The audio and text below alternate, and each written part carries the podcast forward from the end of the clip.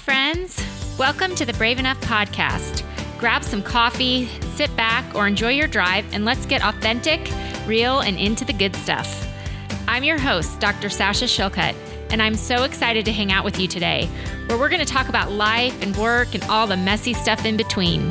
So get ready. In episode 40, Sasha interviews Dr. Tom Varghese. They discuss Tom's path to becoming an outspoken supporter of gender equity. Now, here's your host, Dr. Sasha Shillcutt. Hey there, Brave Enough community. Thanks for tuning in today. I'm really pumped. We have a dear friend of mine coming on the show, and it's going to be awesome. I wanted to talk to you and tell you a couple things. The first one is that there are a very few spots left for the Brave Enough conference this September in Scottsdale, Arizona. If you are listening and you are a woman in medicine and you need some inspiration and some CME, you want to grab one of those few spots that are remaining. It's going to be an amazing weekend. Focus on leadership, gender equity, and well being. And I think you're going to find your tribe. So you're welcome to join me. And I also want to tell you that have you ever gotten to a point of your life where you're going through the motions, but you're barely hanging on and you're thinking, what is my identity? Who am I? Like, how did I get here? I'm even maybe successful doing things that perhaps you don't feel passion to do or are not part of your life vision. Maybe you don't even know what that life vision is. Well, let me tell you, I've been there and I have created something that's really unique for women. And it's unique because it's feasible, meaning you can do it in your life and still do all the things that you have to show up for every day. But slowly, over 12 weeks, through this class called the Master Class, I'm going to teach you how to do some internal reflection into figuring out what your life vision is, what your mission is, what your purpose is, what your goals are, and what you're doing right now that doesn't align with those goals, and how to get out of the things and let go of the things that do not bring you joy, and instead focus by a strategic plan on doing the things and adding to your life that are aligned with your vision, your mission, your purpose, and your goals.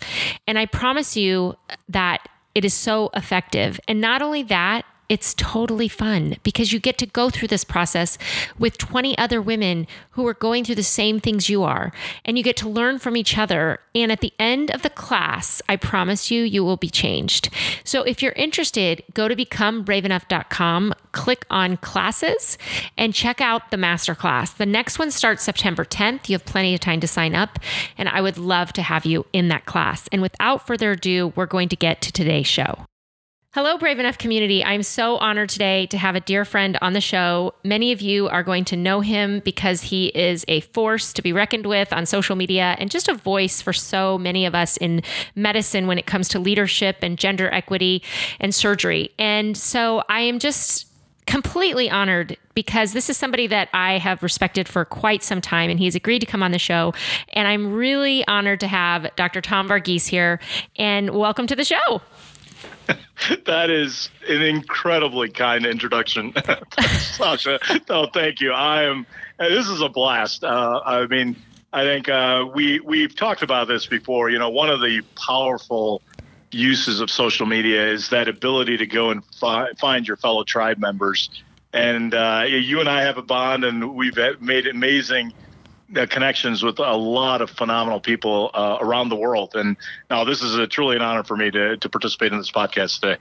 Well, you know, there's some people that you follow that I follow online. I'm sure you do too, that you're like, wow, that's, that's, I really like what they're putting out there. It's informative, it's uplifting, it's challenging, it's provocative. It makes me think, but it always ends making me feel better. And you're definitely one of those people. But then when you get to meet that person in real life and you're like, this is somebody that I could just like hang out with. Like I, I we were talking before the show. I wish so much that I could hang out with you in the OR and you know be your anesthesiologist for the day because I know we'd have yeah, so no, much fun. of course, that's the other connection we have uh, for listeners. I'm sure uh, people I already know that Dr. Shillcutt's an amazing cardi- cardiac anesthesiologist. Uh, but I'm a, I'm a cardiothoracic surgeon, so absolutely we've got that connection going as well. Yes, common specialty. yes. So tell us a little bit about yourself. You're a leader. You're a doctor. You are a, a, a speaker. You know, you're very well known. Tell us, uh, you know, the one minute bio on Tom Varghese? Oh, wow. One minute. Um, so I think uh, I'll start with what I put on my uh, Twitter profile. So I'm a dad, I'm a husband, and that's where it all starts. Uh, you know, my family's where it all starts. And uh, I'm a thoracic surgeon, I'm a health services researcher. Um, health services, I think that the easy way to think about health service, the amazing Dr. Caprice Greenberg actually put it out as outcomes assessment is the ability to look at the results of interventions um, that take place in a healthcare system. Mm. And then health services is, well, now that you know what's happening, what are you going to do about it to make it better? Wow. And I think that's that that's the field of research that I do. Um, I, I have uh, I've been very privileged to have leadership uh, opportunities or leadership titles. Uh, most of my life is spent at the Huntsman Cancer Institute at the University of Utah. Um, I've got um, leadership uh, titles here. I'm currently uh, the chief value officer and the interim executive medical director at the hospital. I'm also the section chief of general thoracic surgery, as well as the program director of our cardiothoracic surgery fellowship. Uh, those are my official things, but honestly, I I think it, sum it up, uh, uh, Sasha is I'm just looking to learn and. I love the world that we live in, love the opportunities I have, and I'm always constantly looking for that next opportunity to see if we can make some positive change. Uh, I love it. Enough, I love it. I love it. And that's, you know, for those of you that don't follow Tom on social media, I really encourage you to because man, he he doesn't just put out good things, but he also amplifies so many great people. And one of the, you know, you, you're a surgeon and you are a very successful NIH researcher, you are a leader, but you also decided that you know besides being all of these things and a father and a and a husband you were going to kind of go off the beaten path i would say and be one of the very first men in medicine and not just men but leader in medicine to say you know what i'm going to kind of speak out and i'm going to stand up on the behalf of my female colleagues, which you've been doing this. I've been following you for several years, and this is not something that you just got on the bandwagon in the last year, but you've been doing that. And I, I can imagine as someone who found myself in a in a leadership position and then decided that I was going to kind of stand up for the same causes. I received a lot of backlash and I'm just curious like first of all, why did you do that? Like why did you decide one day to just I'm sure you didn't just wake up and be like, "Today I'm going to take on gender equity." but like yeah, no, what where did I, I you it, how did that evolve? Yeah, Talk to us. It, well, I think it's it's uh, the honest answer is it's probably a summer summarization of a lot of different experiences. So I have amazing parents. I have a, an incredible family. Um, and I remember a couple of principles that my parents, both uh, early on in life, my mom, the first thing that she always said was, Tom, always make sure that you are not the smartest person in the uh, room, that you should be surrounding yourself with people that are way smarter than you, because that's when you learn. You have to be able to expand your horizon of knowledge. You always have to connect with people who know from you, and you can learn from the world around you. That was kind of one of my mom's principles. My dad was uh, more about uh, all of us are given a unique gift. Uh, and that unique gift is whatever talent that we have, we should maximize that to our utmost abilities and then share that gift to the world. And so I think it all starts from there. That is, if you really truly believe those two principles, learning from the world around you and then sharing whatever knowledge that you've attained, that means that you are in a position to try to create a better world. I mean, I think that's just a fundamental principle that I, I like to follow. If you believe that, then you know that you want to be in a world where people are recognized for the work that they do, that they're given the opportunities, and that there's accountability and transparency in everything that we do in terms of career advancement. Mm-hmm. So, if that is also a principle that you believe, then you believe in a world of equity and justice. And I think that it, everything naturally flows from that. Um, and so I think those are kind of like core principles that I, I always try to keep in mind and try to uh, embody in everything that I do. Uh, and then, so the gender equity aspect really is it's kind of a no-brainer. It doesn't make sense when talented people are not rewarded for what they've achieved. It doesn't make sense for there to be two sets of principles, meaning that there's one standard, which is mediocrity is accepted, and then another group of people, no matter how amazing they are, they're not rewarded for the work that they do. It, that doesn't make any sense. Hmm. It doesn't make sense for men to be paid more money than women just because of their gender none of that makes any sense and and so it, it really it's not that much of a leap where you say that we have to change this we can't keep going the status quo i mean you and i were amongst the millions of people around the world cheering on the us women's national soccer team Right. i mean talk about some trailblazers out there right. and in 2019 the us women's soccer team none of the members are paid the same amount of money as the men's soccer team. And we can make the argument that the men's soccer team have actually been pretty pathetic the last couple of years in terms of their performance. Right. Um, and so, so you sit there in sports and people are like, well, where should they follow the lead? I was like, well, look at tennis. You know, Billie Jean King and Chris Evert and Martina Navratilova, all those trailblazers changed the dynamics. And how do they change it? they almost threatened to go out by themselves and create their own league and everything everybody got together and you know what in wimbledon which is going on right now the men's champion and the women's champion are going to get equal amount of money uh, for, uh, and so uh, they, these are not earth-shattering principles. We just need to do the right thing. Um, and the only people who are threatened are the mediocre people who don't want uh, things to change. And if you think about it the mediocre people who don't want things to change, well, they're the ones that were born into privilege, and they're the ones who've uh, been uh, having the system work for them and not the other way around. Of course, they don't want anything to change because they have an unfair advantage over the rest of us. Right. So that's kind of how where I approach that. Um, I just look at gender equity as one step in terms of trying to create the better world. And I, I think that uh, you know we've done a lot of different things. The he for she, uh, you know, there's been a lot of uh, social media awareness. There's been campaign awareness. Those are all the first steps. He for she, just standing and saying that, hey, I believe in gender equity. That's a first step. That is not the only step. Now it's you got to extend further, um, and that's why I'm a huge fan of what you've done with Brave Enough. I'm an amazing fan of what Dr. Julie Silver has done with the, the Be Ethical campaign. I mean, these are things that we need to do. We need to start putting things into place, policies into action. We got to get beyond this because you and I both know there's so many other issues that we have to tackle. Right. Right. we got to Yeah. get this sorted out so we can get on to the bigger issues.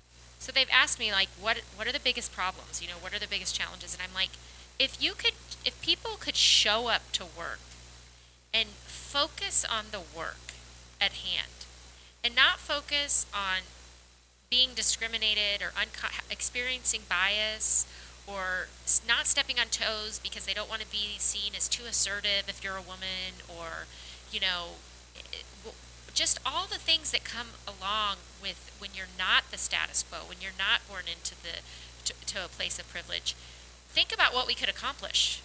Absolutely. think about how much more efficient our workplaces would be if you could just show up to work and you weren't in this in this area of like oh my gosh am i being you know am i am i doing the right thing? Am i saying it's like an added level of stress Yeah, no, absolutely. Um, I here's the secret: you will never be the smartest person in the room because there's always going to be somebody who's got more knowledge or content expertise in some area that uh, because it's it's impossible. Our quest is to be the smartest in every single aspect of our lives, uh, but it's almost a mission impossible. You're never going to get there because if you realize that every single person that you're around, you can learn from them. And and what I mean by that is it doesn't have to be educational attainment. I'm a surgeon, but if I walk into the operating room, it shouldn't be just me talking to the anesthesiologist because we're physicians.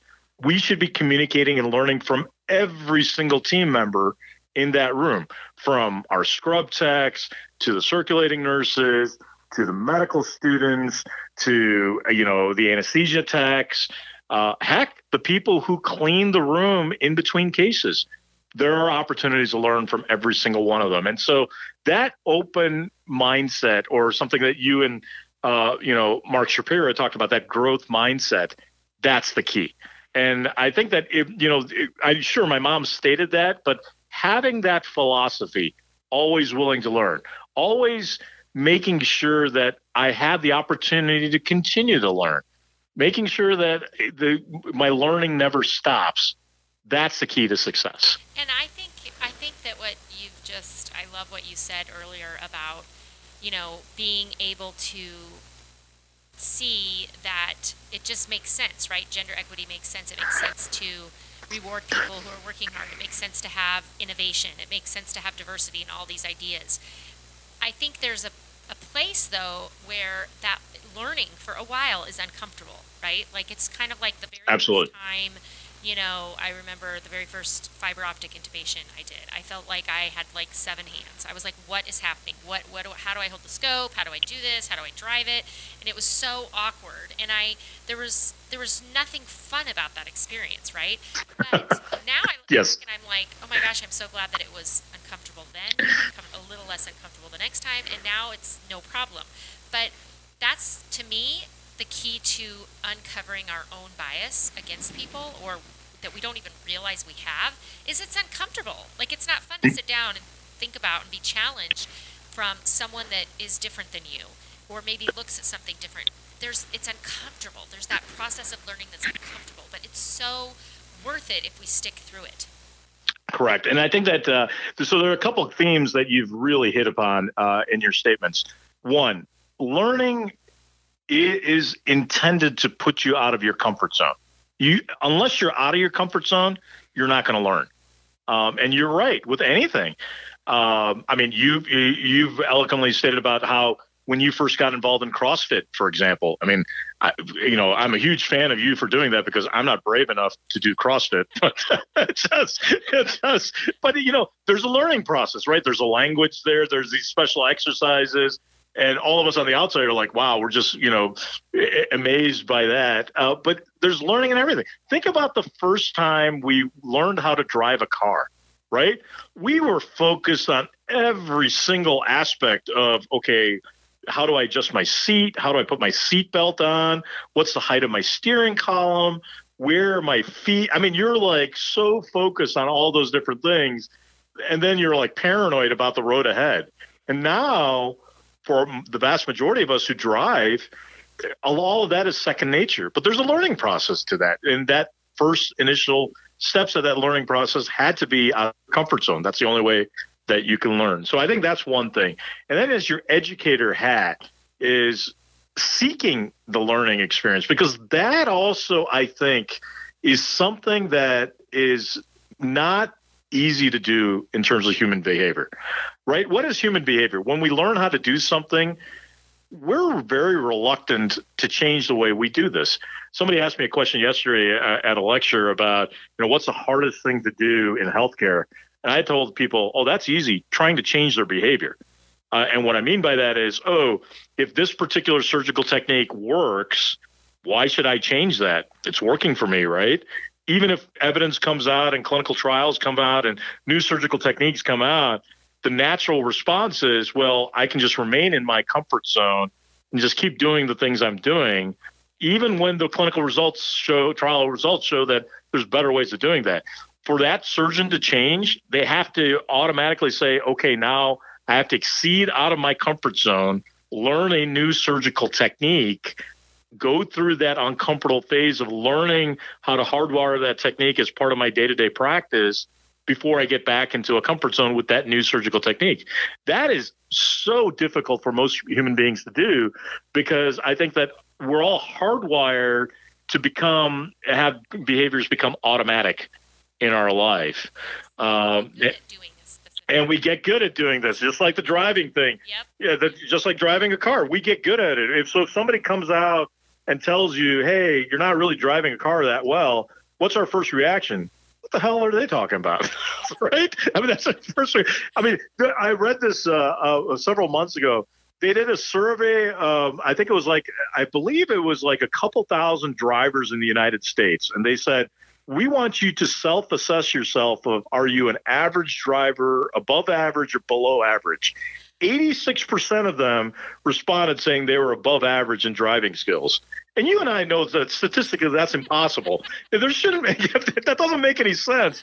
And so but that's an evidence of our bias. We're all inherently biased. We every one of us have bias. Yes. It's just a question of how wide and how deep our biases are. And if we're willing to challenge the biases and overcome yes. the biases that we have. If we're willing to allow ourselves to be uncomfortable. And Correct. where I think that it's really important and this is one of the, the, the most the things that I respect the most about you um, on social media is how you are you know you don't shame people and i try really hard not to shame people either and it's a fine balance because yeah. you know we need to be brave to speak out against things that are not equitable and and we need to seek justice and we need people to challenge our bias but at the same time we have to show grace to people who are uncovering their own biases and I recognize this a lot of times when I speak on gender equity. So someone will invite me to speak, and it seems like afterwards there's this group of people that want to ask me questions, but they're actually afraid to ask the question in front of the group because perhaps they're going to display some of their own bias. And I, th- I just think we have to show each other grace because most I, I agree. I don't think go to work every day and they're like, today I'm gonna beat down the women. exactly. No, I a- amen to everything you're saying. And, and the case. and I think that we also have to recognize that I would say 99.9% of us who are involved in healthcare truly got involved in healthcare because we truly wanted to help our fellow human being. That's the reason we all got into health. So you have to understand that. That's number one. I also truly believe, and maybe this is pie in the sky optimism. I really believe the vast majority of men are just completely ignorant about what women go through in their day to day life. And so they don't realize uh, that, you know, there's been systems in place that have been favoring them. They don't realize a lot of the day-to-day experiences that women go through. Like I don't go to work expecting to get catcalled while I walk down the hallway. Right. Um, and when when I go out, you know, I though I don't drink, when we're out at medical societies and there's networking, you know, at like wine socials and things like that, I go and attend those events. You know, I usually have my Sprite or my, you know, iced tea or something while I'm watching everything going around there it's appalling some of the behavior that you witness from so-called famous leading lights in the world of medicine and surgery. Yeah. And you sit there and you're like, wow, it's mind-boggling. It but mind-boggling, and I think I, that I think you're absolutely right. I think it's just men don't realize what we what is just part of our everyday what part of your everyday life is. Right. Um, you know, somebody uh, mentioned once um, and uh, you know, and actually, this was an uncomfortable conversation I had with my wife. Somebody said that if you talk to your spouses and ask them what they've gone through in their lives in terms of you know predatory behavior, your eyes will be opened unbelievably. And uh, so I heard this, and I immediately turned to my wife, and I, I, I told my wife's name is Angel. I told Angel, I said, "Hey, has this happened to her?" And some of the stories she shared with me were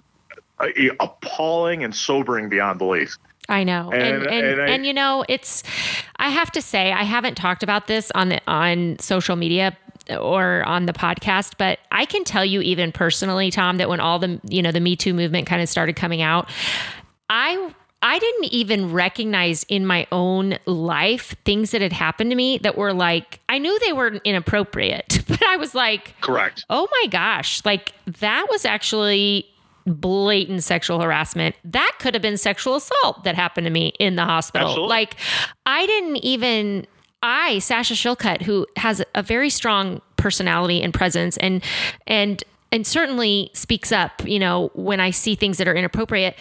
I experienced those things as a trainee. I experienced those things as a junior resident and as a junior faculty, and I still experience those things. And I'm like, what is happening? Did that person really just say that to me? You know, and I'm, and I I didn't even recognize Tom that that was what it is until I heard a lecture given and I was like, "Wait a minute. That that's actually happened to me." And I just chalked it up to an inappropriate thing that happened to me, you know? Correct.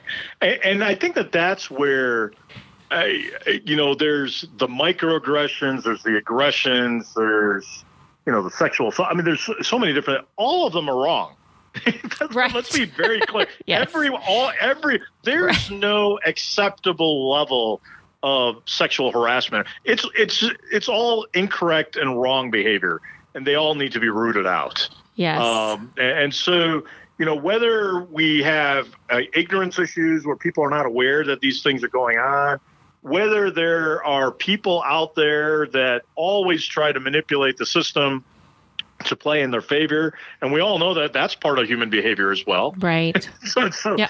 uh, and and and that's where every once in a while, when you hear about the false accusations, that actually hurts the movement. Yes. Uh, but you know, at the same time, we don't want people to be scared to come forward. Right. I mean, there's got to be a balance of yes, we want people to come forward, and, and let uh, there has to be you know an ability to investigate to see if things uh, truly happened or not, and then there has to be accountability if something truly happened. There has to be accountable, and I- I don't care who that person is. It doesn't matter how famous that person is. It doesn't matter if that person generates a ton of money for that healthcare system. it, wrong behavior is wrong behavior. I know. And, and I think that that's the world we need to start creating. Now, I, I obviously I haven't, you know, faced things like sexual harassment. As a minority, I've faced, you know, racial discrimination, but I haven't faced racial discrimination as much as, you know, some of my African American colleagues or my Hispanic colleagues. And so that's the thing that when you start facing these injustices, you start realizing that this is not correct behavior. We need to change this. And so I look at my role as if I have the opportunity to get my foot in the door or get my uh, opportunities to do leadership, yes, it becomes part of my responsibility to help change things for the better. Uh, and that's what I hope that we see. Um, there is a dangerous phase right now, uh, Sasha. I think we're going into in social media. You and I have seen this. Um, there are a lot of imposters out there. It's not imposter syndrome. We actually have blatant imposters yes. out there. Yes, we do. Yes, we do. It's scary, isn't it? It's scary. We have people who we think are leading lights, and then all of a sudden their true colors come out, and you're like, "Wow." Yeah.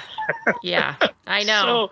So uh, it's uh, it's so it's you know so I think there's a double-edged sword to social media and public awareness uh, is that we just have to be careful. We have to be able to connect with the people, the two true content experts, follow the lead of people who are truly doing this for the good. But be wary that there are people who are going to try to manipulate the situation to bring attention onto themselves. Again, Yeah. normal human behavior. I know, I know. And it's, you know, I get it's funny because I get um I get a lot of backlash surprisingly for being positive. and I, it's Oh, even hard for me to say that because I'm like, you know, because human nature is they love to watch the train wrecks, right? We love to watch people fall and and we love to watch drama unfold and you know, it's it's and and it's sad. And I just refuse to believe that that's the major I mean, I just I want to believe positive things and I want to believe that if we remain positive, we will invoke change. And and you know, I could go I could post pretty much every other week. I could tell a story of how I just received an inappropriate comment or experienced bias or discrimination. But where does that what does that really i mean i have to be really choosy because what does that really lead into? You know for me i'd rather build allies personally. And i think everybody has a different job and a different aspect on how to change medicine. I mean and thank god we do right? Because there's so much work to be done. But you know, I've just recognized that I really need to build allies. And it's easy for me to get frustrated. You know, I'll, I'll go to a, I've served in several organizations and I'll come up with a idea and I'll say it and nobody really picks it up. And then, you know, my male colleague re amplifies the idea and suddenly it's his idea. And I'm just like, are you kidding me? And then I realize, me? you know what? At the end of the day, at the end of the day, it's going to happen. The change is going to happen. So does it really matter that it was not my I didn't get credit for it, you know? So I think that I always try really hard and I fail often, but I try really hard to not post when I'm angry, to not post when I want a specific reaction, and to not post out of a place of ego, which is really hard right? Because we want the you know social media is kind of a it's a great place to connect. Um, i've met amazing people but it's easy to fall into this like ego trap of oh i get a lot of retweets or likes on this or that. And you know right. and and so I've just know myself. And like if I'm angry or if I'm frustrated at some experience I've just had I try to just wait until I'm not in that space and just offer it more as a reflection I don't know what what you think about po- no, you know how amen. how is your because you're so good at posting on social media like no it, listen I get frustrated and I get pissed off and ticked off at things in the world but it, it doesn't lead to sustainable change. So the philosophy I have is this is a weird way of thinking about it there's two ways of doing change. There's the French Revolution way of change, doing change right? You get pissed off and you decapitate everybody around you. Um, yes you can get immediate effect it's not sustainable. Right. if you really want to make sustainable change, it takes a lot of hard work. It takes getting your foot in the door. It takes go becoming changing from the inside out. Um, you and I follow a lot of people who because they're concentrating on the number of followers that they have or looking at the number of retweets that they have, they put out a lot of negativity to the world. And, and I, you know, for me, fundamentally, that that's just wrong. You know, it's because you want gender equity that doesn't mean that one one gender is more superior than the other. Correct. You know that that that's not just like if you want racial justice, it doesn't mean that one race is superior to the other. Correct. Uh, you know, everybody has value, and if you believe in a higher power, all of us are God's children. And so I think that spiritually, fundamentally, it, it, it just doesn't make sense to be negative. Yeah. Now, it's not saying that if somebody does something egregiously wrong that you don't call them out. Right. But I'm saying that you don't have to be negative just for the sake of being negative. You right. know, I, the, the the latest tweet I put out there that's gotten a lot of traction, I put out there under the hashtag MedEd myths. Right. Mm-hmm. The the two myths I put out there. Uh, oh, the younger generation never worked as hard as the older generation. Right. You and I know that's complete BS. right. I, you know, the the 80 hour work week was instituted, but the same expectations are there, meaning that the young people have to do 80 hours and have to do the same amount of work that I was doing in 110 and 120 hours. You know, it's not saying that they're doing less work; they have to work harder. So that's one myth. And and if you go back in the history of uh, of mankind, every generation has said that about the younger generation. The boomers said that about our generation. Our generation said that about the millennials. I'm sure the millennials are going to say the same thing about the younger generation coming behind them. They're all going to say that we worked harder than the younger generation coming up. So that's a huge myth. Yes, right. and I, I love I know, and I love it that you're busting these myths, um, because right. there are so many myths. I mean, it, it, and then they perpetuate. like you hear and them and you're like, wait a minute, when did that become a fact? And then they end up on a slide and you're like, whoa, whoa, whoa.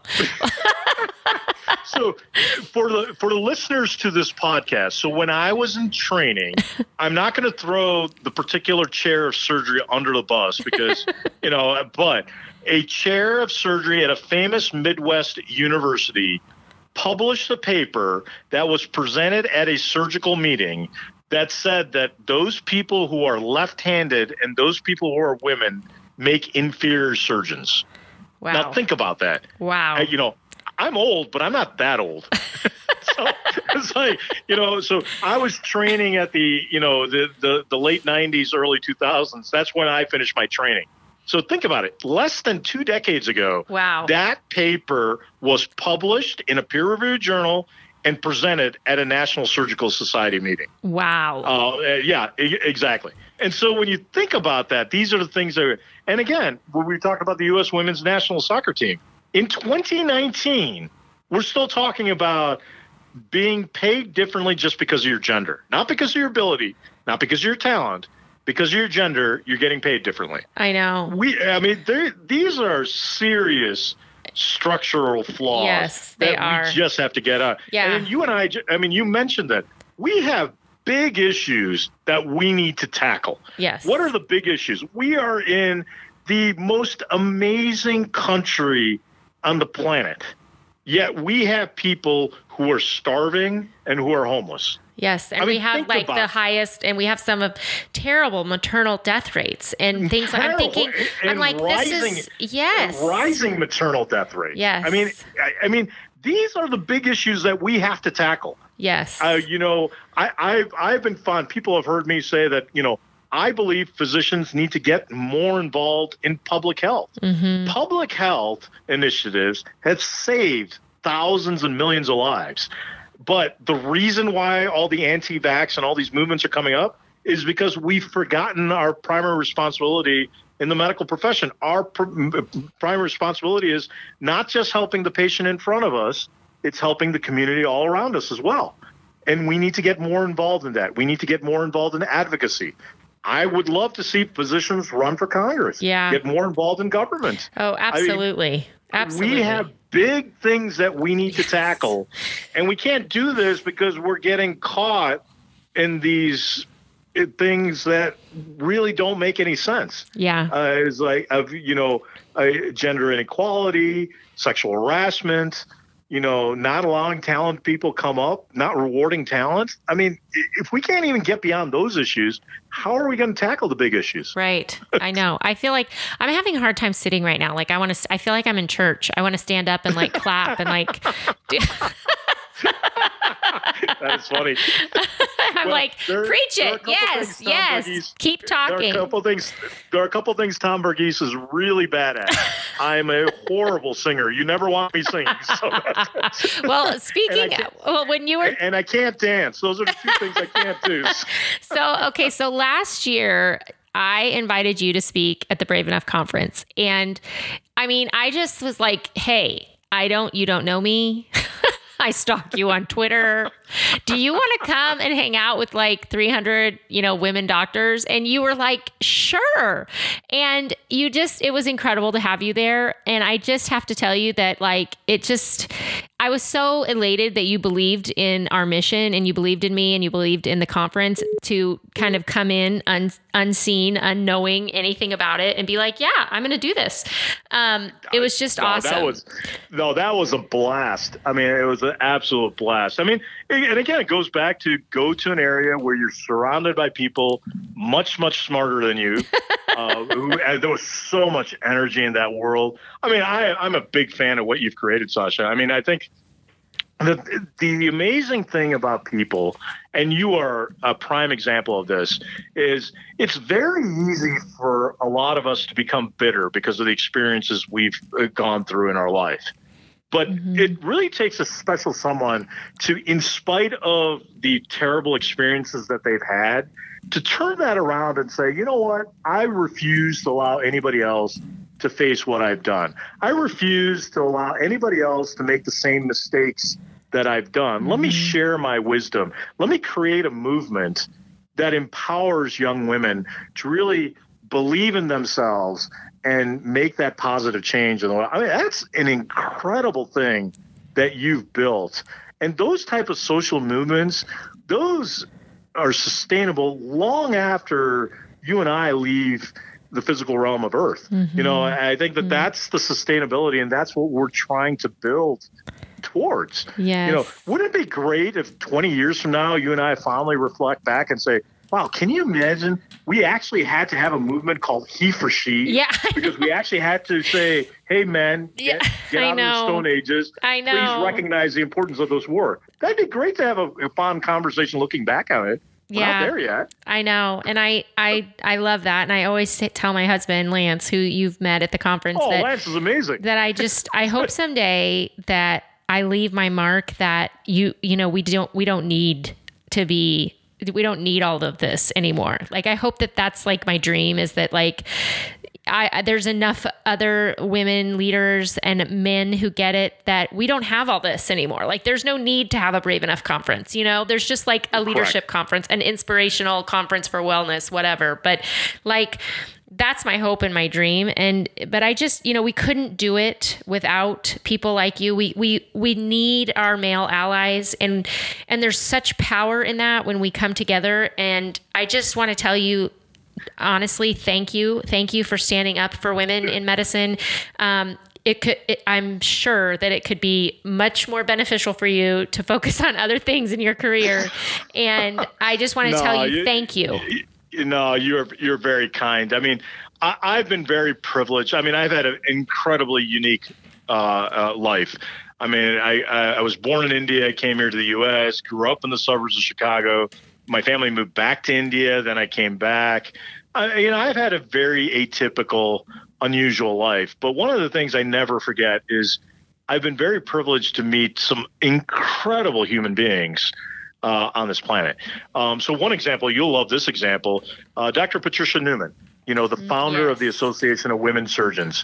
She is one. Uh, she uh, and the second women president of in the history of the American College of Surgeons. She is one of the most amazing humans you will ever meet. And I actually asked her, uh, you know, the last time I had a couple of years ago, I asked her, I said, How did you get this idea of forming the Association of Women Surgeons?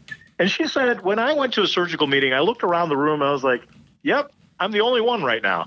And so when I finally found the second woman there, I said, You know what? Let's get together and start building something for the better. I mean, think about that.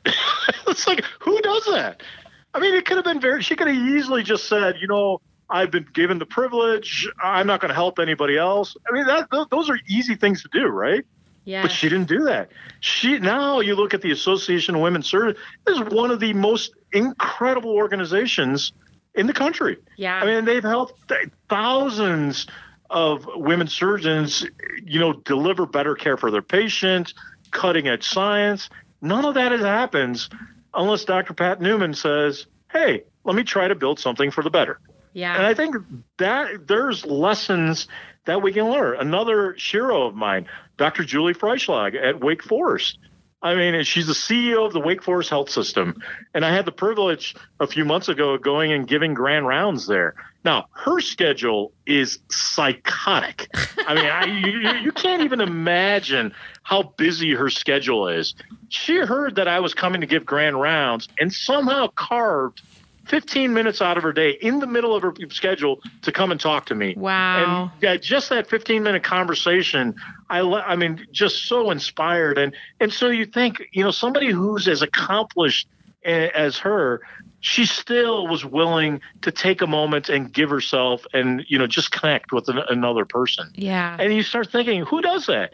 I mean, and so when you're surrounded or you've met people like this, of course, you know, it's the least I can do to go and say, hey, here are things that I learned. I mean, when when I uh, mentor uh, residents who do research with me, I, and they get frustrated, I tell them, it's like, hey, do you know how many grant rejections I got I had before I got my first one funded? And they look at me and go, no. And it's like, I had 21 grant rejections wow before I got my first one funded. 21. that's The amazing concepts we the concepts we came up with like strong for surgery and this exercise intervention that we got NIH funding for right now, I was laughed out of the room. I've given talks. You you you you've probably seen these type of things. When you give a talk and there's like 300 people in the audience and you give a talk and it's pin drop silence because it just fell like a lead stone Yeah. right there in front Yeah. of everybody. You're like, wow. yep But yep then, but the thing you learn is what you got to get back up. Yep. Right. You got to keep coming back. That's right. Because it's all, and you have to keep coming back and everything like that. Trust me. I mean, when I'm going to my chair, my division chief, and I was like, yeah, that one got didn't get funded again. But can you write another recommendation letter for this next grant? Yeah. you feel you feel incredibly small.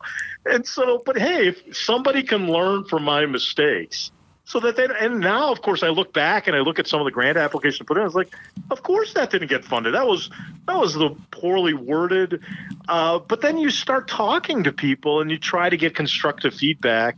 And now, of course, the the optimal word is constructive feedback, Right. not destructive Right. feedback. Right. I, I, and because you want to connect with people who genuinely want to help you, and not uh, because I think the best way I learned about this the other day. Somebody said that uh, you know how do you tune out criticism around the world around you, and you say that well, are those individuals you normally would go to get advice?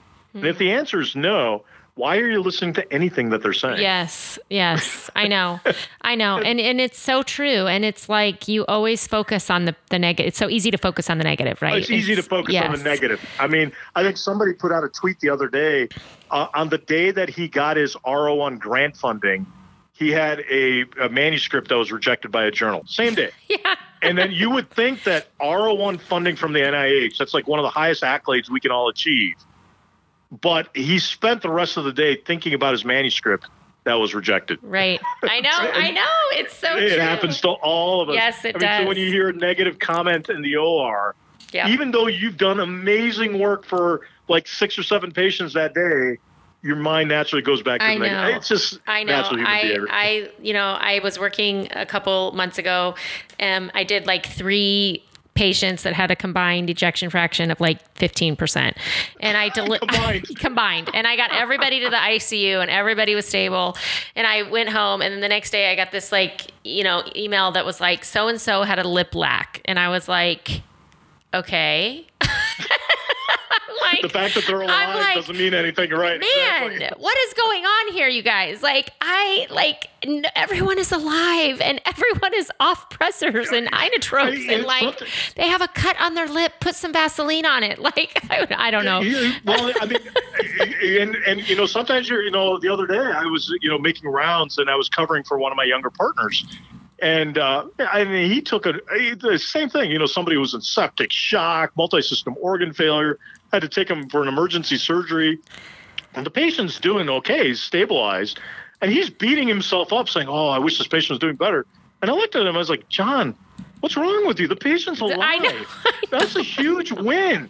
Take it. Take that's the first step. Yes. We're not having this conversation if the patient's not alive. i know and so then i'm like you know ruminating about this you know lip laceration and i'm like okay.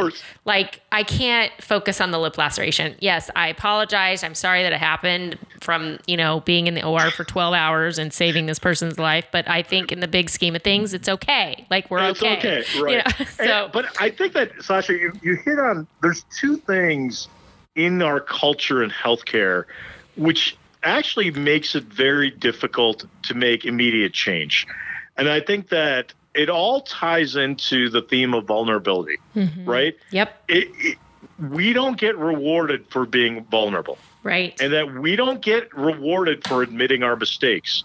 right You know, in fact, we get torn down for showing any sense of weakness or for saying that I screwed up, I need to do better.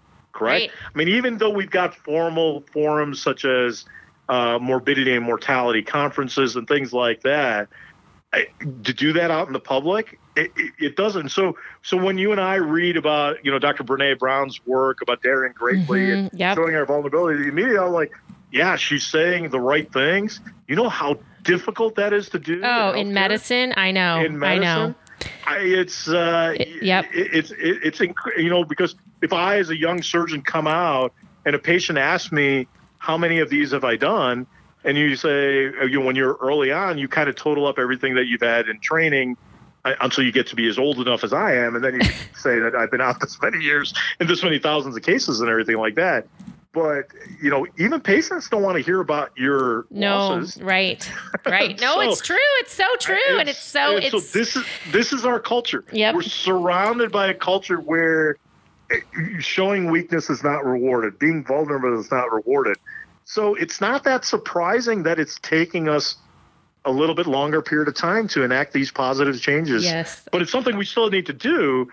It's just going to be harder and longer. To, it's going to take a longer period of time. I agree, and I'm changes. I, I'm so I'm just so glad that you know, there's people like you, and there's people like Julie Silver, and there's people like Mark Shapiro bringing light to to different aspects of the of healthcare and and public health and all of these issues. We just we need everybody to do things that are different and expose things that we need to improve on, and we really do need to look from an outcomes perspective. And I just want to thank you for coming on the show, and and for all of those that are listening, tell them where they can follow you how they can follow you on Twitter because you certainly they're going to want to. Absolutely, yeah. So um, uh, my my Twitter handle is at Tom Varghese Jr. V A R G H E S E. Um, I'm very active on so, social media and Twitter. My Facebook is uh, really reserved for uh, personal friends and family. Uh, and honestly, the only reason I use Facebook is uh, to remember people's birthdays and anniversaries. That's what I use Facebook for.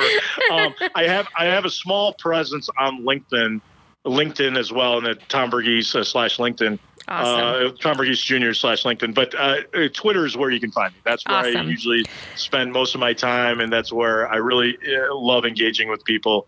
Uh, and then, of course, well, hopefully, if I get an opportunity, hopefully at a future Brave Enough conference, that'd Absolutely. be fantastic. Absolutely. We have to have you back. You're definitely on deck. But only if you agree to go to the gala and break out the dance shoes. Oh no, no, please, Sasha! I'm telling you, I mean that will scar all your. If if your attendees see me dancing or singing, it'll scar everybody for like you don't want that.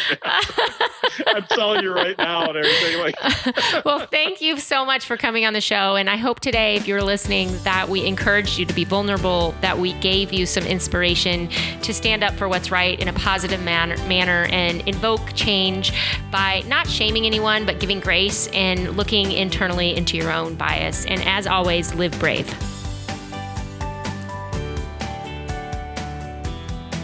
This has been an HSG production.